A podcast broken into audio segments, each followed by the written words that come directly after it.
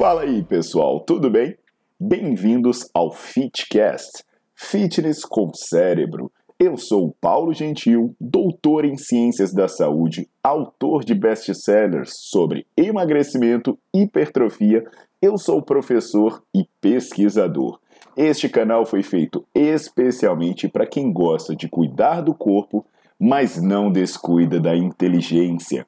Aqui a verdade é dita com evidências científicas, doa a quem doer. Não esqueçam de seguir o canal e divulgar. E também eu convido vocês para olhar os links na descrição do canal para ver as minhas aulas, meus livros e também me buscar nas redes sociais.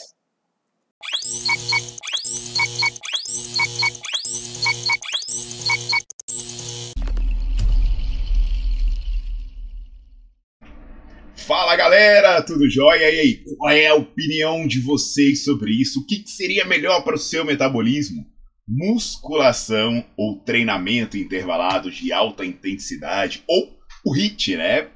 Bem, é, para começar essa história, né? Eu tenho aqui vídeos em que eu falo sobre o HIIT, que eu apresento o que é o HIIT, e tem alguns vídeos que eu sugiro a sua eficiência para emagrecer. Então, é, é, é, legal dar uma revisada. Outro aspecto, né, que pouca gente fala, mas que também é bom para emagrecer, é a musculação. Então, se você quer saber mais, né, se você está nessa onda ainda, né, achando que aeróbio é a melhor opção, se você acredita na zona de queima de gordura, por favor, olhe os vídeos anteriores, eles estão aqui marcados no card. Mas outra coisa também que você pode pensar, ah, mas o que importa no final das contas é contar a caloria, isso também é mito. Isso também já foi por terra. E eu também tenho vídeos sobre isso. Então o que, que acontece, pessoal? Eu já deixo avisado que eu tenho um livro, né, que o título dele é Emagrecimento, Quebrando Mitos e Mudando Paradigmas. Deixa eu ver se eu tenho um exemplar aqui para mostrar para vocês. Ah, tá aqui. Então, é emagrecimento, quebrando mitos e mudando paradigmas. E eu também tenho no Nerdflix uma sequência de aulas sobre emagrecimento em que eu explico bem essa questão de que tanto treinamento intervalado de alta intensidade quanto a musculação, eles são ótimas opções para emagrecimento. E por que, que eles são bons? Desculpa pelo, pelo barulho, é porque o Winston tá latindo. o Winston é o cachorro. E o Paulinho faz mais barulho que o Winston. ó o Winston aí, ó. Bonzinho todo, né, Winston? Vá para lá. então, ele, não, ele aparece, é só fazer assim, ó. Winston! Cadê você? Winston! E Winston! Aparece pra câmera, Winston! Ih, aí! ah, esses dois são um amor. Então, né, pronto, o vídeo agora merece milhões de likes, só pela fofura dos dois. Então, onde eu tava. Ah, tá. Eu tava falando sobre a questão do porquê que o aeróbio e a musculação são melhores para emagrecer. Não é pelo que acontece na hora, né? Zona de queima de gordura, contagem de calorias, tudo. É pelo que acontece depois. Porque esses treinos de alta intensidade, eles fazem com que você possa continuar gastando calorias por várias horas depois do exercício. Então, eles são bons, a gente já sabe. Se você tiver qualquer dúvida sobre isso, você pode olhar tanto o livro de emagrecimento, quanto você pode olhar a maratona de emagrecimento no Nerdflix. Agora eu tenho duas opções. E aí? O que, que é melhor? Fazer HIIT ou fazer musculação? Deixa o seu like no vídeo, coloca para seguir o canal, que hoje eu vou responder isso para vocês.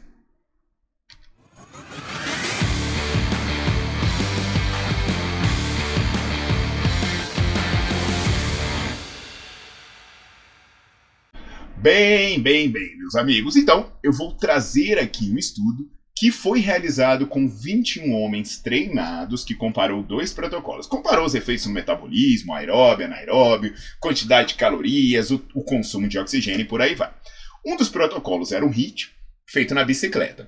Ele seguia aquele protocolo de HIIT curto, né, que eu explico lá no Nerdflix, vocês têm que assinar isso para entender como prescrever.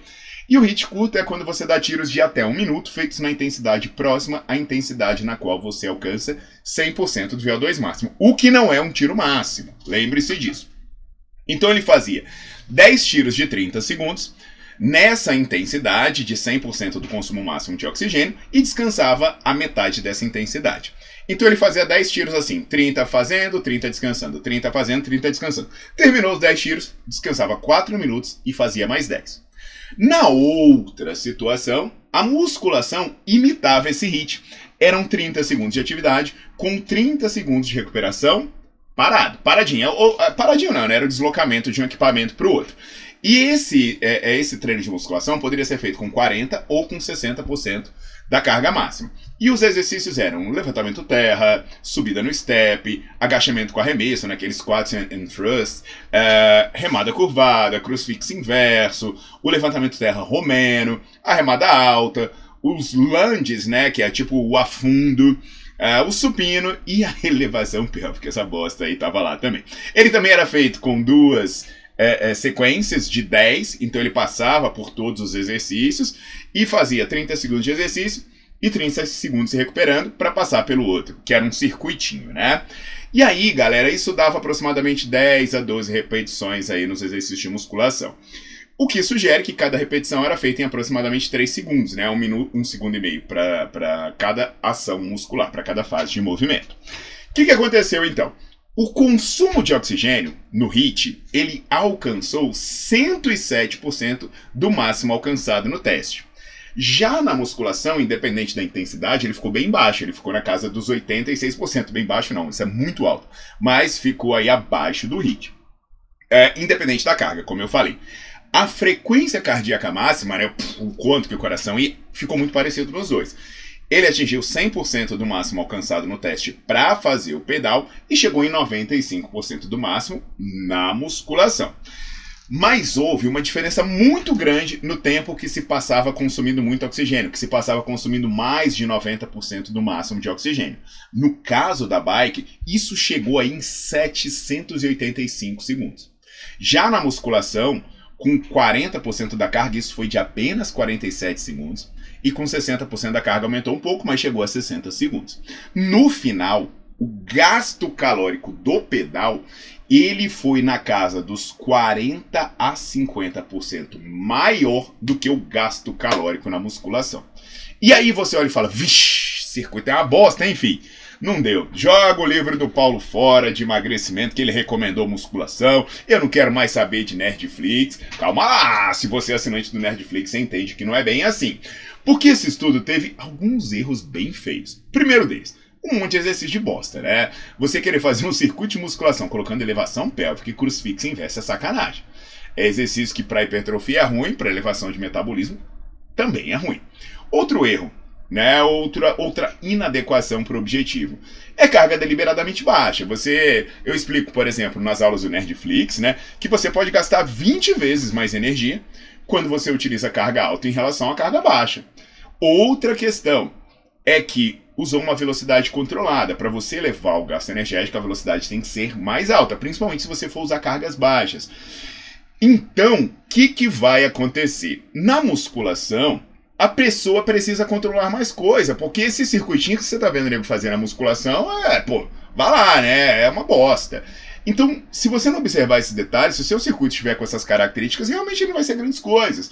E aí, pela bike ter menos possibilidade de erro, é mais fácil você acertar na bike. Você subir e pedalar é muito mais fácil do que você escolher exercícios de musculação e controlar a velocidade deles. Então, nesse contexto, ficou mais fácil você ter uma, uma melhora no metabolismo por meio do treinamento intervalado feito na bicicleta do que fazendo exercício de musculação. Agora, se você fizer bem feito, com intensidade adequada, com velocidade adequada, escolhendo os exercícios certos, aí, sinceramente, tanto faz. Então, alguns detalhes, algumas curiosidades para a gente arrematar essa questão.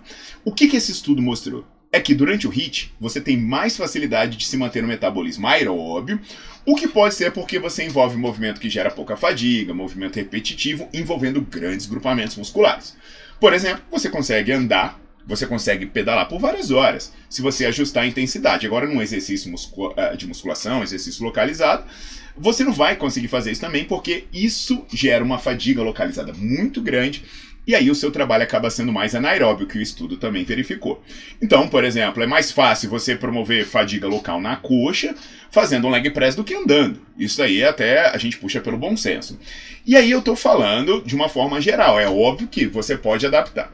Então, na prática, né, o que, que eu diria para vocês? Que tudo é bom. Tudo é bom. Mudaria apenas o que você vem junto, que a facilidade de você trazer algumas adaptações junto com a melhora de metabolismo. Por exemplo, Tem pessoas que querem manter ou até mesmo ganhar massa magra enquanto perde gordura. Tem gente que quer perder gordura e quer manter ou ganhar massa magra. Aí, sem dúvida, a musculação é a melhor ideia. Já tem pessoas que querem perder muito, né? Inclusive baixar o peso na balança. Se for um pouco de massa magra embora junto, o até gosta. Então, para essas pessoas, né, eu daria uma prioridade maior para o HIIT. Outro ponto importante tem a ver com questão de lesão e com a alimentação. Por exemplo, algumas pessoas com algumas restrições articulares, elas podem achar mais fácil se encontrar na musculação, porque sentem dores, inseguranças nos exercícios aeróbicos. E sobre alimentação, você tem que olhar o combustível que você vai usar. Por exemplo, de, é, é, você quer, você está com glicogênio baixo, está com oferta de carboidrato baixa, qual é o substrato que vai combinar melhor com o seu treino de musculação. Então, o que, que acontece, né? Você não pode querer fazer um treino que precisa de muito glicogênio e fazer um esforço muito glicolítico, tipo uma série de musculação metabólica. E aí eu reforço novamente, e eu quero abrir esse parênteses do Nerdflix. Porque no Nerdflix eu tenho aulas, eu tenho é, aulas completas dizendo, beleza, você está comendo assim? Então esse é o treino para você. Ah, você tem esse problema? Então esse é o treino para você. Sei lá, você está comendo pouco carboidrato, está sentindo muito fraco? Então seu treino de musculação vai ser assim. Ah, não, calma lá, você está fazendo um esporte assim, você está correndo assim, está se preparando? Então é legal você entender, né? a complexidade dessa comparação e as variáveis que você precisa controlar. A mensagem aqui é breve, e é que é mais fácil você acertar no HIIT do que na musculação, mas se você fizer a musculação certinha, vai dar certo nos dois. E se você quiser entender como organizar, por exemplo, para fazer em casa, para fazer na bike, para fazer numa arte marcial, aí não tem jeito, Vocês vão ter que correr no Nerdflix e investir em investimento baixo, menos de um real por dia, para você ter acesso ilimitado a mais de 200 aulas e milhares de artigos. Aguardo vocês nas próximas.